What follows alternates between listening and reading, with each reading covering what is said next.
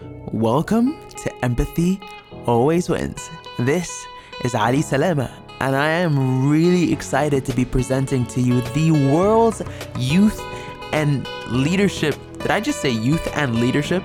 The world's youth leadership and wellness slash mental health podcast, whereby we just dive into issues, not really issues, we just dive into conversations that really stimulate us. And I truly believe every conversation here that, you know, that makes it to this show and that makes it on air is a conversation that, you know, I wish perhaps when I was a little bit younger I had or I was stimulated by, you know, a thought process that maybe would have made me thought, you know what? Yeah, I would have done very well with that. I mean, I'm a book geek and I really love podcasts because they allow me to feel a little bit more intimate and deep. You know, sometimes you can really feel energy, and I feel that when I record these, at least before I put them out, I ask myself, am I in the right place to put something out for someone to listen to? Uh, because if I'm not, then there's no point. This lives on forever. And, you know, you might think it puts a little bit of pressure on me, but this is how I check in with myself to know that this is something that, uh, you know, you put a check mark on. Yes, it serves the purpose of why we created this show, and it's not a fulfilled deadline, and it's something I live by. So, this episode is actually going to be an interview of me back in February 2020. It was actually recorded on February 8th on a show that no longer exists. So I thought of sharing it with you. Uh, the show is called The Curious Leader. And um, I thought it was a very good episode, and I'd love to share it with you guys. So I hope you guys enjoy it. Um, and it's such a new way of introducing an episode, but uh, feel free to send me your feedback. Um, and it's absolutely crazy to see how uh, one person can develop uh, in a span of, I believe, 10 months. Um, this is a little bit about me uh, when I got interviewed earlier on this year, and I really hope you enjoy it and can take something out of it. So, with that being said, let's dive deeper into this episode. All right, I am super excited to have a very special guest. His name is Ali Salama. He was born in Cairo. He's an artist, entrepreneur, and mental health ambassador with a former career in professional swimming. But then he decided to focus on his mental health, writing, and music. His team founded EmpowerMag.com, the first mental health magazine in the Middle East, winning Harvard's top seven most impactful social initiatives in 2019 and earning recognition from the World Health Organization. He hosts the podcast Empathy Always Wins, the world's exclusive youth leadership podcast focusing on empathy and community building. He currently resides in Toronto, and his main goal this year is to be the global mental health ambassador. So, Ali, thank you so much for coming on the show. No, it's absolutely my pleasure. Thank you, Jesse, for having me. Yeah, I am super privileged because over the past few weeks, I've done some extensive, fairly extensive research on you. You have quite an interesting background, considering that you were a athlete before, a professional athlete, and then now you're focusing your efforts and your energy on um, the world's focus on mental health. So I wanted to just start off with that. Can you start off with yeah. how you got into the mental space, the mental health space? Um, that's great. Um, so how I got into the mental health space was, it's kind of crazy. I actually say that. Um, again, I'll, I'll uh, I know we spoke about this a little bit off the record, but yeah, it's funny how everything just happened in one year. And uh, typically, so in, what do I mean by that? I mean that I we started. First of all, it was a personal experience that drove this. This isn't. This is out of a very deep and personal struggle where you know I was considering a lot uh, of self harm and suicidal thoughts at one point in my life. Mm. Um, after a phase of thinking I was kind of like you know this alpha macho masculine male mm. type of figure uh, because of uh, me reaching heights in, in my professional career and I was a swimmer and you know typically swimmers we I, I would I would train 11 uh, not 11 10 times a week. Mm. Um, and it, yeah, we would wake up 4 a.m.s. It was that type of life, and that was me all the way from grade two to grade 12. So you you you sort of develop that sense of sort of self confidence, but you almost think I never believed in mental health before I before I I got diagnosed. Um, but but but I'd like to just sort of jump back a little bit because I decided to start Empower Magazine um, from my bedroom here in Toronto on the 1st of March 2019. Mm. And this is, as, as of the date of our recording right now, we're February 28th, 2020. We're like three days away from that. And it's absolutely crazy mm. to think that um, at the time that I was launching the magazine, learning how to like code WordPress and and knowing how to you know structure everything together, I would have not thought in a million years I would be the person I am today, mm-hmm. speaking on the largest you know platform, uh, youth Arab platform in Canada, and being just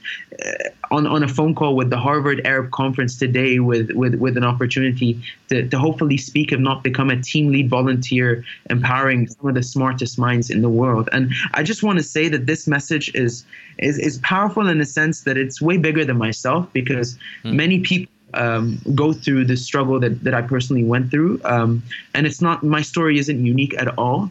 I think what really makes this story unique was the comeback and, and, and, and, the, and the feeling that, you know, this is not the end when it feels like that. Got it. Wow. So, did you initially want to be a professional athlete? Was this something that your parents or your friends or your peers that push you to do that? Or, yeah, talk about that transition from the swimming world to the mental health. Yeah, um, I actually didn't. I I, I hated swimming.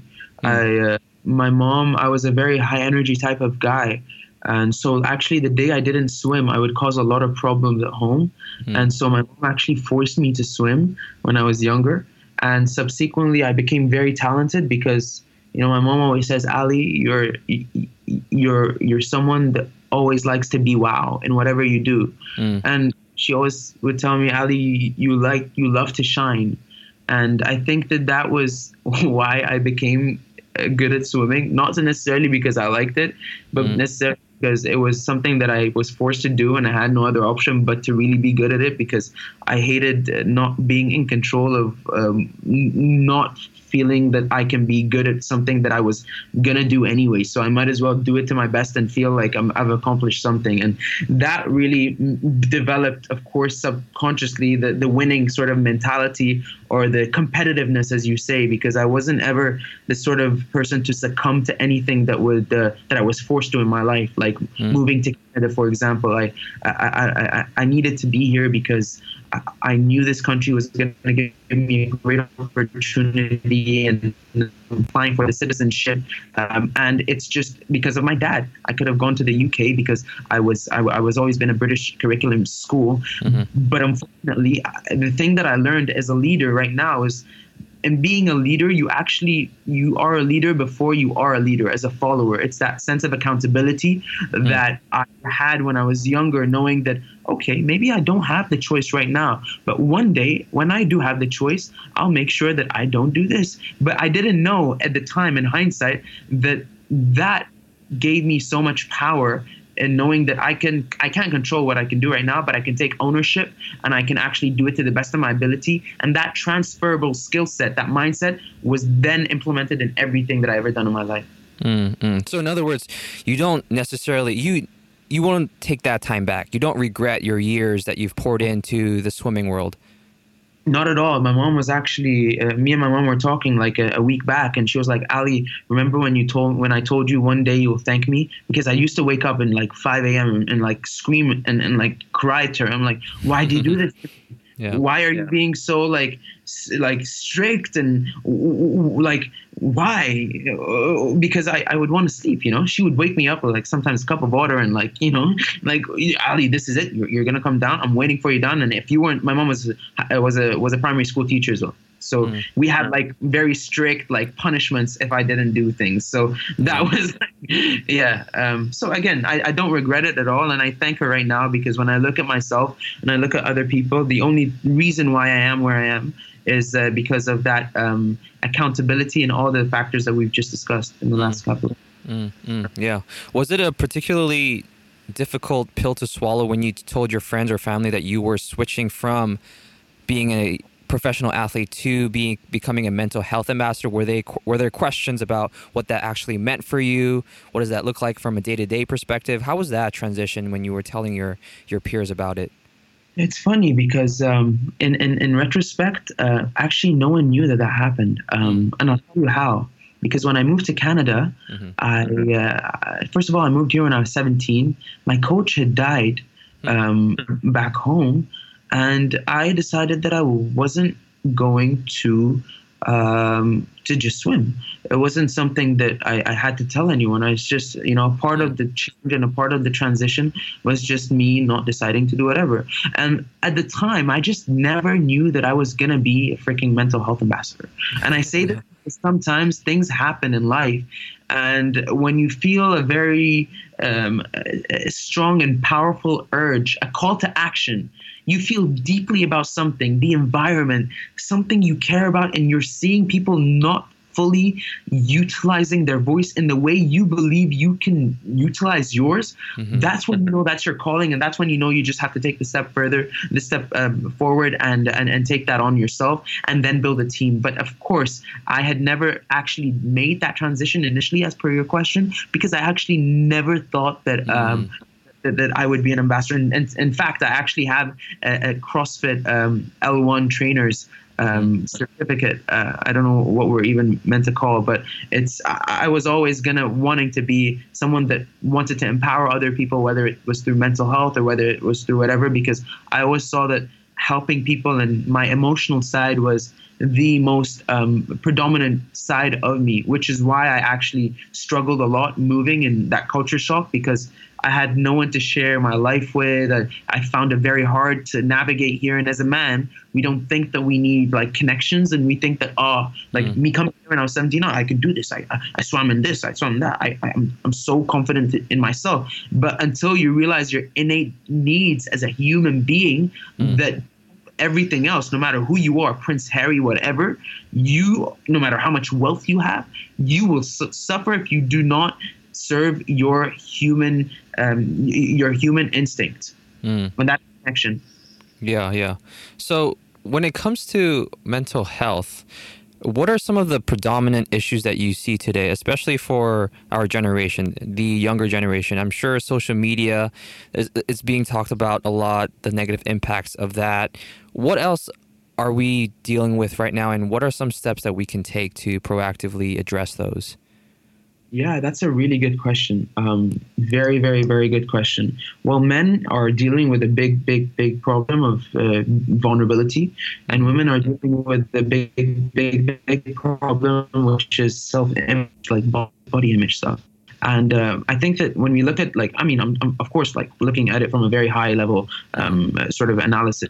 Not that's not pertain to every single man and woman, but this is the what what, what we majority what we for the majority of the purposes. This is what we struggle from. Men mm-hmm. aren't. Um, aren't feeling comfortable, feeling vulnerable, uh, expressing themselves in a time where you know self-expression is at its absolute optimum through social media, TikTok, whatever. All the kids out there are making incredible content on YouTube, whatever. And women are feeling that, of course, that they're targeted by all those you know great-looking bodies, and unfortunately, that set an, a false sense of idealistic standard and uh, we, we fall prey to that because of uh, really big budgets spent and agendas that really do not serve the bigger the bigger the bigger purpose and mm. technically that's that's what's causing a lot of issues as well as of course the intergenerational um, uh, uh gap we have never seen the change uh, we have never seen a gap so large mm-hmm. between families, between generations, between mothers and kids in such a short period of time. And what that means is that in 10 years, technology revolutionized the way we communicate, the way we live life. And that rapid transformation has never been so rapid in the history of mankind. Hmm. We interact differently, we live differently, we be we, we search for relationships differently, whether it be Tinder or like really probably decent web like other websites. Mm-hmm. Um, we have options that we've never had and we do not need to be in front of people 24 7 and things aren't like they used to be before. So if you were born in the 1960s and, and you had to live through the 1990s, it was relatively the same. Of course, the technological advancements had their own, you know, impact on your life, but it was nowhere compared to being born in the 2000s and and and, and living in the 2014, 2013, growing mm-hmm. up as a That that growing up here versus growing up there was completely different, and that causes a lot of disconnect between parents because it's so hard to be empathetic, to be understanding of mm. people's struggles and needs. Because with all the technological advancements, now kids are experiencing a totally different world that our parents experienced as kids growing up. That wasn't so different from their parents growing up, mm-hmm. right? Mm-hmm even if we had a phone call, even if we, even if our parents or my mom had a phone call or like a, a, a, telephone in her house, her mother may not have had a telephone. Her mother may have had like some sort of other way of communication, but it was never as vast as a WhatsApp that could reach to you instantly mm-hmm. and group you could be part of that can completely change the way you you feel 24/7 with anxiety and all these things. You know, things were accessible in our parents' day and age, but they weren't transformational in the same way that they are right now, and that's causing a lot of issues because as we know, we love to be heard, seen, and loved and connected. And this is taking a lot of our attention. And unfortunately, the divide between us and our parents mm. not having that sense of understanding creates a lot of pain. Mm. That is. Yeah, yeah. So, I mean, the change is inevitable. It's going to happen. It's already happening. How do we go about addressing that? Is it just a matter of being, I think, to alluding to your podcast, empathy always wins? Is that what your message is about? Talk about that yeah. podcast as well. Yeah. Um, so here's the thing. Um, when I uh, w- went to speak at the World Health Organization, when I had the internship at RBC, uh, mm-hmm. which was actually in July, I, I, I, graduated. Well, I finished school in May. Uh, I had an internship till September. In July, I found myself being invited to the World Health Organization. And, and that March in mm-hmm. 2019, I just founded the Middle East Mental Health Magazine. And that was a huge bump. Uh, I'll get I'll get towards why I actually have a show called Empathy Always Wins, but it's, it's very important to understand when mm-hmm. things took off, the region didn't support. I did not have a single dollar by any corporation in the Middle East to support mental health. Yes, they said this is a great cause, whatnot. We have to have that, but no one was willing to put dollars into it. And mm. people don't, the advocacy costs money. Mm. Yes, I am an ambassador, but no one told me that as an ambassador, I need to be a great marketer because hmm. a great marketer understands their target audience. To be able to be and reach to people's hearts, I needed to be able to understand what they're struggling from. That's what doctors don't do. That's why some, sometimes we may have the best doctors in the world, but still have zero connection with patients because they're great at medicating and, and, and solving people's issues. But the problem is way bigger than a medical problem. It's a social problem. And when you have social problems, you have to have the same stance uh, or the same level of education uh, as when you're having a business problem that needs much more of an in-depth analytical level of insights and that's what i didn't know I was signing up for as a mental health ambassador. I always say that I never knew that I had to be a great marketer in mm. signing up to advocate for mental health. And what that meant was when I didn't get any dollars and I was accessing the world, some of the most renowned world leaders, I knew that the Middle East, without naming any countries, of course, they weren't going to accept quote unquote mental health, but they were going to accept empathetic leadership. And they were going to accept that empathy always wins as a concept that is maybe a little bit different, but it's a leadership podcast. So I'll, I'll digest it. I'm not going to call it mm. mental health because it just gives people chills and they automatically just close and shut their ears. Mm. So I called it empathy always wins because I needed to target those global leaders to listen. Mm. And and I don't even mention mental health in the podcast. I talk about having great communities, building great culture, and having a, a, great quality life with and deploying empathetic leadership. And guess what happens when you do that? You automatically have great mental health and well-being. Hmm. So have to really, and as a marketer, first and foremost, this is what I mean by harnessing the power of understanding um, the, the, the, landscape as a whole, whether it be in the Middle East, Egypt, Dubai, London, wherever that may be, understand how the market is going, understand what world leaders are, put how they make their decisions. Because even if you believe in something, even if your community believes in something, if the if the if the person sitting as a chairman on the board who is a decision maker does not believe in it, unfortunately, this is the world we live in. The decision is never going to be made. The check is never going to be written. So you have to talk in their language and walk their walk. Mm, mm, mm. So it requires an extreme amount of self awareness, but also awareness of your audience, understanding your audience. That reminds me it's very strategic that you did not include the words mental health. Is that also because there's this stigma towards mental health currently, especially probably in the Middle East and maybe uh, more a lot across the globe? But I think in the U.S. it's getting more open. We're more open to that idea. But can you talk about the stigma and how we become less um, against and less defensive towards this idea? Yeah, that's a really good question, Jesse um, kudos uh, on you for that. Um, you know, in, in a country like Dubai, for example, they have a happiness minister. Mm-hmm. I think you know they do have the, minis- the um, um, happiness minister. What's a happiness and, minister? the happiness minister is the person is I think she's a woman right now. Like, don't quote me on that. Yeah. Uh, but also yeah. don't cut it out of the podcast because I, I, may be wrong, I may be right.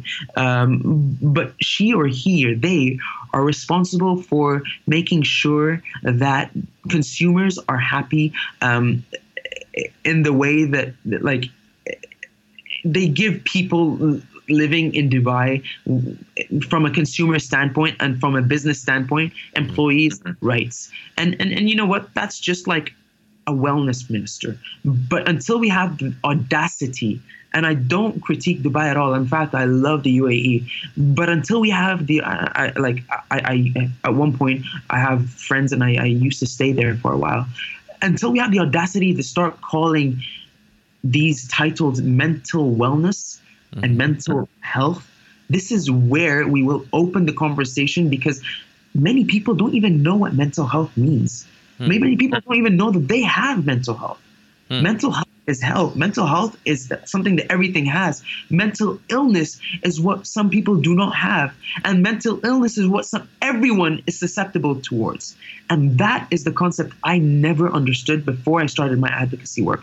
Is that one in five people around the world are struggling from a mental illness. That is a that is a disease that disrupts the way they function cognitively. And by cognitively i mean function normally as a normal human being in their life. That's something that disrupts their everyday life something that they need to adopt adapt their lifestyle towards which is quite quite frankly shocking because we're more than a billion people and uh, you know what in a region like the middle east we have zero data I, when i spoke at the world health organization they no one even knows the rate of suicides in the Middle East. Hmm. It's it's so underreported that you know when someone says a number, I I, I typically laugh. I'm like, you, you have no you're saying because it's typically 100 or 200 times more, and I kid you not. Hmm. Hmm. What are what does it mean to be mentally healthy? I know you touched upon that it doesn't disrupt like you may have mental illness if it disrupts your lifestyle but for people like you and me we those are maybe the extreme cases, but I know what's prevalent today is things like depression. You mentioned suicide amongst the younger generation. I'm from South Korea, and South Korea has one of the highest suicide rates as well. Can you talk about suicide, any other mental health problems that are prevalent today, and how we can address those? Yeah, that's a really good question. Um, again, what is mental health? The, uh, mental health is a spectrum, you know. Um, we're not always going to be mentally healthy, just as we're not always going to be in best physical form, right? Mm-hmm. You sometimes put on weight, you sometimes lose weight. And the difference is that I like to really sort of tell people um, that love to know a little bit more about mental health. It's kind of like there's a big scene happening in the, in the world, you know, life coaching and coaches and, like it's a, it's a, it's a it's a million it's a billion dollar business like mm. the industry sorry um, coaching that is great but how do you again distinguish a coach from a from a mental health professional. And why I'm saying this on the show is because I feel it's so important for people to understand. Mhm. Because everyone that seeks a coach, I assume, and probably you would assume the same, that they want to live a better quality life, right? They Mhm. want to be mentally healthy. So that's just like the same analogy as me and you going to a trainer, right? We want to look better. We go to a personal trainer at the gym because we want to like have a better physique. But if you got injured in a football tackle, Mhm. you sprained your ankle and it's severely sprained, like you can't walk on it, will you go to a trainer or will you go to a physiotherapist? A Probably physio. physiotherapist who's trained on the um, on the anatomy of the body, who's actually got a degree on that, who spent his his or her life educating themselves on how the body best functions. Hmm. I'm not saying that the personal trainer isn't equipped to do that. Of course, maybe they could have their own self-study and they maybe they could be great. But typically, the difference between a physio and a trainer is the is the same down difference between a life coach and a psychotherapist. In other terms, a, a therapist or a mental health professional. And of course, a psychiatrist is someone that who is a doctor that that isn't a social worker. A therapist is a social worker. Is someone that is graduated from understanding how social human beings connect. Mhm. A psychiatrist is someone that studies the neurology of the brain. That is a major distinguishing difference between a psychologist, a psychiatrist, because a psychologist is someone that also could have a doctorate degree, but a doctorate degree in social sciences, right? That is this. That is completely different from being a a, a, a, a mere um, life coach because you know this is something a lot of people do struggle from. And how do you how do you how do you your other part of the question? And I hope I'm answering it on the right lines here without kind of going in, in circles around Mhm. suicide. Suicide is a big, big, big. I think it's the, one of the leading causes uh, of deaths in the world. Um, I, I do believe it's like, kind of like the third or the second Mhm. how do we pre- prevent suicides? First of all, we need to be able to be comfortable talking about suicides, right? Hmm. There's a there's a, there's a very um, renowned certification that you can um, that you can first and foremost uh, apply and, and get, and it's kind of like the first uh, mental health first aid certificate. It's called ASIST, and what ASIST is, um, I don't quite know the acronym of ASIST, Mhm. but it, it basically prevents. Uh, it helps you to prevent suicidal um, incidents that are more prone to happen during uh, a, a mental health crisis. Um, so, what is SANS like suicide intervention skills training?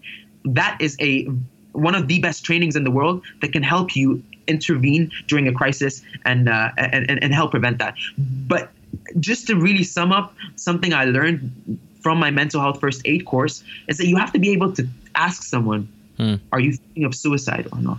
Because that sometimes, and that first and foremost breaks the cycle of someone. Even if they say no, and they're thinking about it, you automatically point something out. You can tell in their body language, and everything changes then. But if you start cookie cluttering it, and you know, are you feeling like you're gonna self harm? No, no, no. You have to mention the word. And uh, you know what? I, I wish I did the ASIST, uh, the applied suicide intervention skills training, but I haven't. And I, I would I would love to talk more, perhaps on another episode or another time. But I think suicide is something that we need to all pay attention to because um, you know what, 13 reasons why the show didn't happen just for making money. Hmm. It's it's it's it's very evident the success of 13 reasons why was due to the same emotions people feel during high school during adolescence during hmm. a very hard time where leaders young promising leaders have their minds completely in, in, in, in a state of crisis because of the social pressures that we face now. It- It's hmm. we're not living times like our parents where it was if you know you weren't drinking, you weren't doing that. Things are right in your face 24/7 and I don't think parents are equipped to deal with that level of of upbringing to, to harness and cultivate strong incredibly strong personalities. And i think that it takes a really incredible person to raise a really incredible um, a, a daughter or son or individual in today's day and age. It's very hard and that's why empathy as a leader is extremely important because you can't do anything but empower people and offer them open spaces to come up to you and say hey dad. Hey mom. This happened and i don't feel less of less of a man saying that because you've made me feel safe. Hmm. And what instead of dealing with it myself, I feel that together as a family we're so strong, and this is what's going to make me a leader tomorrow, or this is what's going to make me a person that is confident enough to showcase my talents and my skill sets and shine in this world, no hmm. matter how you define shining. Hmm, hmm.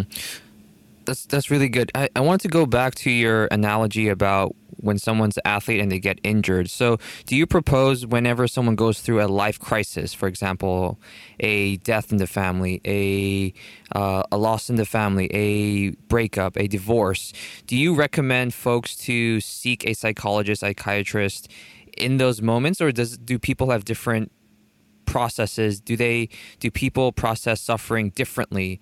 Um, yeah, how how is there a panacea? Is there a procedure that people should take? Steps one, two, three, when dealing with life circumstances such as those. Yeah, I think that's a it, it's a question that uh, is very introspective in the sense that people deal with trauma or grief or or incidences that that may be a little bit um, sort of uh, unusual. Let's just put it that way. Mm-hmm. People deal with it differently. So, for example, I had never experienced grief as a mature man, but my granddad died on the on the fifth of January here, on the sixth in Egypt, and he died very instantly. I mean, I was sitting working on my laptop and I get a call from my mom. Because me and my mom are extremely close, and she's probably the source of all the work and the heart that I I, I have and have become. Hmm. She called straight away, telling me your granddad just slipped on the stairs. He has internal bleeding, and there's probably less than five percent chance that you'll ever see him again. And he's bleeding out, and he's in the ICU. And I was just numb. I did not know how to experience or do what to do. I was just on a call with him the, the week before, and I had just seen him two weeks prior, being in Egypt, having a conversation with him. And that made me very, very, very, very, very uncomfortable. Um, But did I see a therapist? Uh, I would say that I have built a great support system. I called one of my best friends and I just blanked out. Um, and I remember because she kept calling me that day, asking me, "Are you all right? Are you all right?" And then I was like, "Hey, I'm gonna call you back. Please get me my space. Be sure that if anything, um, I will, I will, I will ask for help." You see, that is the way I deal with. I deal with that. I dealt with that. But I was someone living by myself, and I actually went to see a friend that day as well, and we spoke about it, and I felt very much better. Um, and I did not fly back home, even though I, I, I offered the ticket. Um, other people may have felt that they needed to speak to a professional, that they don't feel comfortable talking to people about that. The thing that I want to put out is that while there is no fit way to deal with grief or trauma, you have to know it's okay to seek professional help. I am a man, and so are you. And it is okay to seek help and talk about your emotional well being because at the moment, mm. the people that are thriving in life are the people that understand that their emotions and their emotional intelligence is the driving force behind their success. Dealing with stress and drinking and, and or even over exercising like what I did when I was younger, running to the gym before I even went to home hmm. after school. I never had a relationship in high school because I was so insecure about my body. But running to the gym, over exercising, dealing with things in other ways other than actually facing them, that's going to hinder you in your life. So while there is no absolute one fit for all solution, mm-hmm. please understand that seeking help hmm. is something never go wrong with. And I'm very honored and glad that I have, you know, the World Federation for Mental Health president, who is the, one of the most renowned doctors in the Middle East, as my mentor, who I can pick up the phone, a phone and call. But that is no different than anyone in the world listening to this show, thinking that they uh, because I have that privilege that they can also see someone or, or, or, or express themselves. It doesn't have to be a therapist. Build your support system if you do not feel that you're comfortable enough seeking support. Mm, mm. Professional support. Yeah, yeah, that's very that's very valuable advice. I was curious, Ali, just to learn more about you. You've obviously accomplished a lot. I believe you're about 24 young 20s. It's awesome that you're grinding. You're you're such a hardworking person. You're obviously very passionate. I was curious because the podcast is titled the Curious Leader Podcast. How has the theme, the idea of curiosity served you to achieve this quote unquote success with the Empower Mag, with you being a mental health ambassador? Has curiosity served you in any way in this space? And if so, like how? Yeah, so that's uh, I, I, think Albert Einstein was the person that I, I really admire when he said, uh, I think something around curiosity was, the, mm-hmm. and, please quote me on that. I, yeah, yeah, he has a few quotes on curiosity. I think one of them that I remember is he says something. I'm paraphrasing here, but he said, "I'm not smart. I'm merely curious, or I stick with the questions longer." Yeah. than other people, something along those lines. Is that what you're thinking about, Ali? Hundred percent, hundred percent. So I was born on the 16th of September, 1996. Mm-hmm. I'm turning 24. I'm 23 right now. Like, yeah, 23 and a half, whatever you want to call it. but yeah, I think the age is just a number. I think that 15 year olds are going to build million dollar companies in, in 10 years. Um, I think that with the data that we have access, when you think of who is actually running platforms and actually utilizing social media to its utmost potential, they're young kids. and what does that mean? That means that young kids know how to navigate and read data way better than CMOs of companies that have done this for years. Mm. Uh, that is a mind boggling fact. And what that means is, while I said I'm born on the 16th of September 1996, that means nothing at all. Mm. Uh, absolutely nothing. Um, sorry, what was the second part of your question? Curiosity, right? Yeah. How, think, how has curiosity served you thus far in your work in the mental health space? I think what bothered me the most was when I went through what I went through um, and I was diagnosed with clinical depression and, and, and identity crisis. I never heard of this before growing up. Mm-hmm. You know, I never heard of a family member, and I'm pretty sure someone has suffered. And that silence bothered the freaking I, am not meant to swear, but, but whatever. The freaking hell. Um, keep it PG. Uh, and I then decided that if I needed to do something, I needed to ask more questions. I needed to run with questions and I needed to create safe spaces and I needed to really understand something that no one in the freaking region understands. Hmm. And as a kid, I knew we had the power that all those adults looking, I don't know, wearing blazers and tux, whatever, I don't care about looks. I never judge someone by their look because we as young kids have so much knowledge and curiosity and data that we're running with things and adults are chasing us and that's exactly what i what, what i did mm-hmm. i hmm. ran with questions and i still am running today um, till this very day you know we were just talking about me being at jack the ori's head office having a really funny conversation with the CEO. Mm-hmm. I'm, I'm running, I'm running, and I'm so happy doing that. And some people are like, "Hey, calm down, whatever." You know, high. That's my high. That's my high. I felt mm. when I was so down and so miserable and, and feeling that life was purposeless. And like, I asked myself one question: What would life mean to me? Mm. And that question was answered by me being the person I couldn't point a finger at it's very cliche. Be the change you want to be, see in the world, whatever. That, mm-hmm. That's what he said. Yeah, that's like all BS when you're like really struggling with a dark black cloud always looming above your head for more than a year and a half. Mm-hmm. Tell that to someone and you will like like frick off. You know what I mean? but when you start thinking that you really you could, how can I be that person? Okay, I start to need to start brushing my teeth every day, showering starts very funny and that's how i started mm. showering okay i need to now make sure that i'm eating well. I need to make sure that i am uh, sleeping well that i am uh, making sure that i drink enough water that i'm taking care of myself. A lot of times you don't even we forget that self-care is something. So again what what i'm meaning to say here and i don't want to divert is curiosity started by me asking myself Mm. How the hell can I make sure that before I even start something and helping people out, that mm. I'm ins- that I'm insanely good? And today, I just like to say that while I'm doing all that I'm doing, and it seems crazy to people, I actually have a personal trainer. I have a therapist whenever I need them, and I have a business coach, and I have a mother I'm close to, and I have five extremely close friends wow. that, that that that I could speak to about anything. And that support system is always something that I made sure to build because I know that this road is so damn tough. And anyone that wants to really go somewhere in life Hmm. will find a will find the road extremely lonely, extremely tough. And if you can find people like the people that I mentioned who can love you unconditionally, then you are then you're there. It's just a matter of time. Mm, mm. When you said when you described your your support systems, I was reminded of a quote. You are the average of the five people you spend the most time with. Does that ring true for you? How do you digest that, and what are your opinions on that quote? Um, it's funny because I live my life according to that quote. Mm.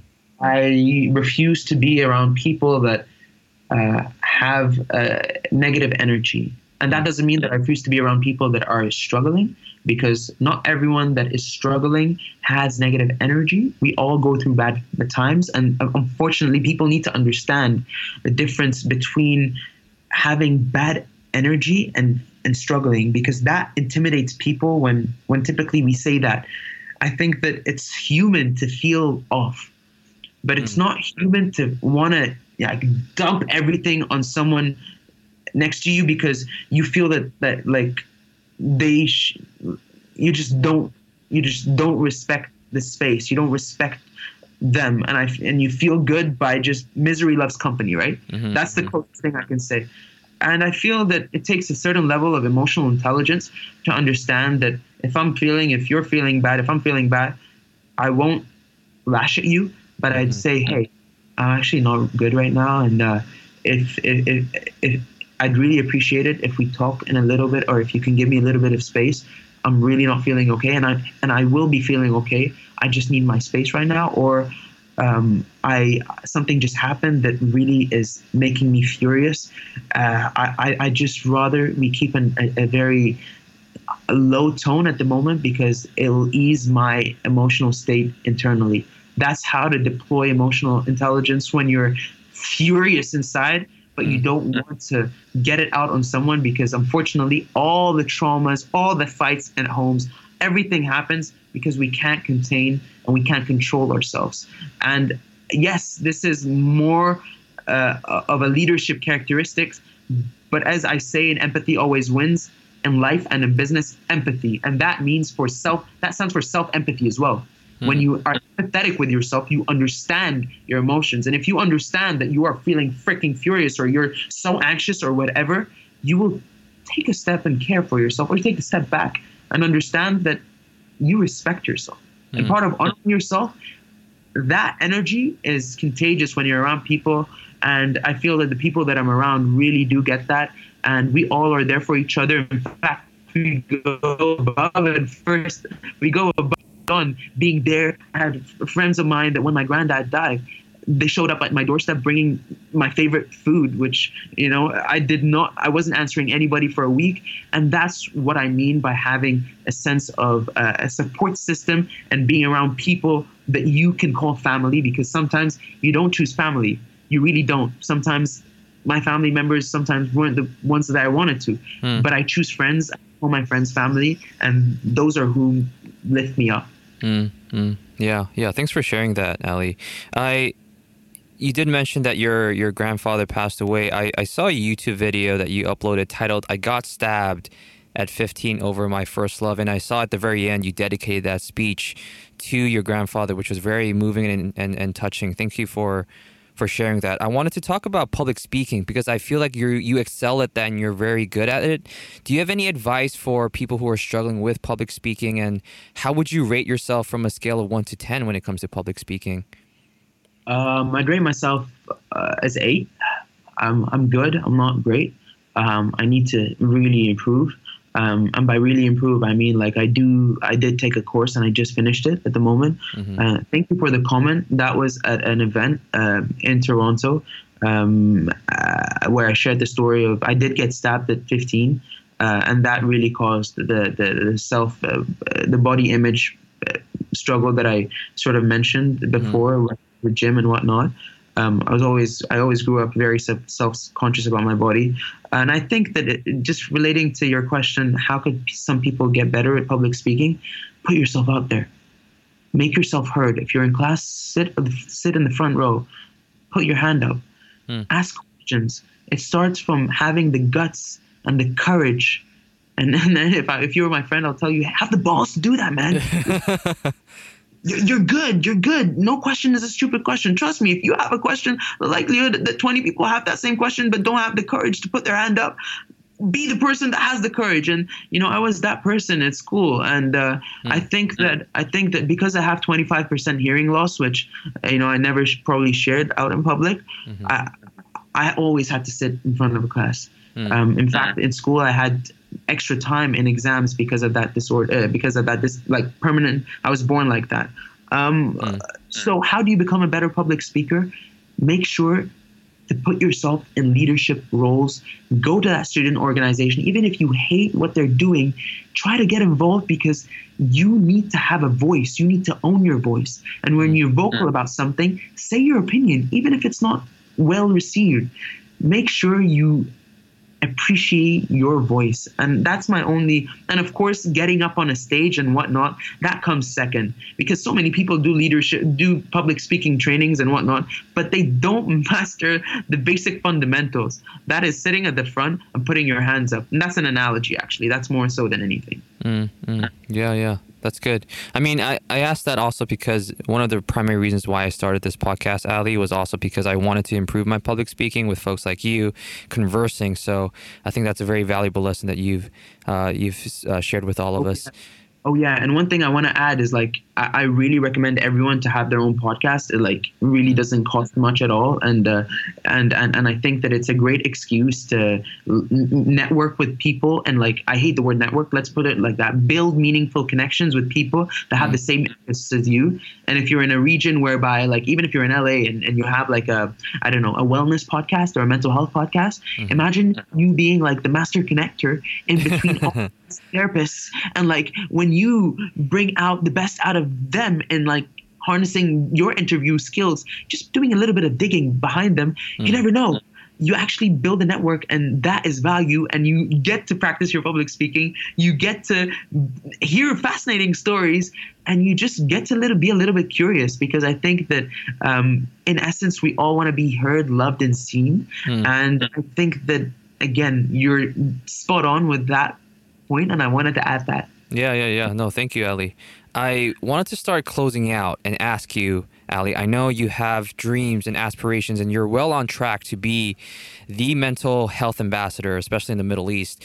But how do you define success in life? Let's say you've come, you, you turn 80, 90, 100 years old, and you look back at your life. How would you define success? What would you, what would you be content with when you look That's back a- at your life? It's such an easy question to answer. Uh, that is that is the definition that I define wealth with, and um, I define wealth with the state of inner, inner not peace but inner fulfillment. Um, you cannot be inner in in inner fulfilled from your inner heart if you're hungry, if you're if if you don't have meaningful connections, and if you didn't feel like you fulfilled your utmost potential. So what wealth means to me, I, I'm a sucker to, for for being a father. You know, right there, as you can see in my office, like kind of behind where, Yeah. where I'm at right now. This is my my vision board. I always wake up, and that's the first thing I ever like wake up and read. I want to be the best fa- fathers in the world. I love my father, um, but I want to be the best father in the world. And to me, being successful means having a great family. And I love Kevin Hart. Kevin Hart's an, a great um, example. When I watch his Netflix series, um, it's funny because I watched that with the same person that showed up on the doorstep when my granddad died, and we binge watched that. Mm. What success means to me is having a third component of your life Mhm. whether with if you- if you go for money and if you go for power in leadership positions that's good but you have to do what arianna huffington says is the third component are you focusing on your thrive on your focusing on your sense of wonder your wellness and your your your your, your lust for creativity because that is what makes people quit executive leadership positions when they're 40 because they've they haven't they haven't fed their soul. In everything that i do i cannot work with people i can't call family. Mm. I simply can't. The, the, I, I I can I, I, I can I can be around people who aren't skillful but I can't be around people that aren't empathetic and aren't good human beings. Mm. You get what I mean? Yeah, so yeah. I think very important factor in, in, in, in being successful to me it's it's of course develop wealth for me is is all spiritual but what people don't understand what really bothers me about this day and age is people think that doing good and being some sort of a non-for-profit means that you dedicate your life into some mm-hmm. cause and you earn less than people that work on wall street and whatnot so some of the smartest people in my life don't actually do good for a living. Yeah, they maybe donate to a charity or whatnot, but they don't make their life purpose driven. And that is what my mission is. Ali Salama. I want to bring to the world. I want to bring to the world a message to tell people that you can be some of the wealthiest people in the world by doing good. Because until we send a message out to people, you will get paid just as much as you do good in the world. That message is going to change the world. Hmm. Not the message of making more money makes you wealthier. No, doing more good to people makes you wealthier. And if we start thinking of the world in that lens and that eye, God knows where we will be going in the in a future where a lot of people are scared. But I have utmost faith and and and and and, and optimism with where we're going because us youth, we're not standing up for the BS that's happening up up in the corporate world. People like me are losing are, are not succumbing to the jobs. People like me are like harnessing the power of their community, their micro communities using if you 10, 20 people and they're each paying $20, you can uh, have a part-time job and still live a decent quality life in North America. Back in the day, that was impossible. Hmm. So that that to me is what wealth is. And I know I took a little bit of a of a shift on that, but I want to make sure that everyone listening to the show understands that it's a mindset and it's not a dollar sum. Um, Mm. God knows what. yeah, I'll just leave it there. Yeah, yeah, yeah. No, that's that's really good. Any advice for folks, students, people who are interested to be where you are, Ali? Someone who wants to advocate mental health right now, people who want to work in this field. Any advice for those Yeah. folks that are aspiring to be someone like you, Ali? um, reach out to me on Instagram. I'm always, I'm, al- I'm always, I'm always answering people's DMs. I actually have no, uh, like, uh, no unread DMs. That's something that I make Oh, sure wow. that every night do. Uh, that's something I, I get like 40 or 30 a day. Um, but, but, but actually, like, let's take it a step back. I don't mean to be a self obnoxious prick here, and I don't mean one. But hey, I think if you want to be where I am going, because I'm not actually very like, yeah, I'm proud of where I am, but I don't think where I am is the end all and be all. Sure. I think the better way to rephrase it, if you want to be on a, the same journey I am on, because I think that's the best way of like putting it into words, is to start thinking of how you can add value to other people's lives.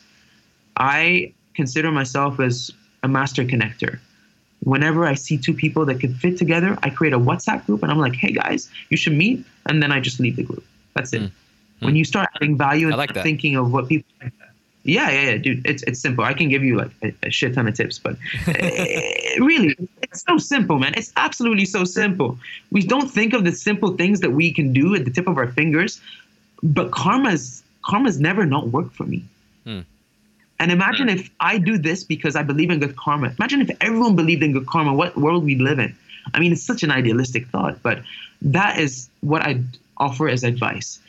Give, give, give, give, give, give, give and and really just watch the world uh, and and give from your heart.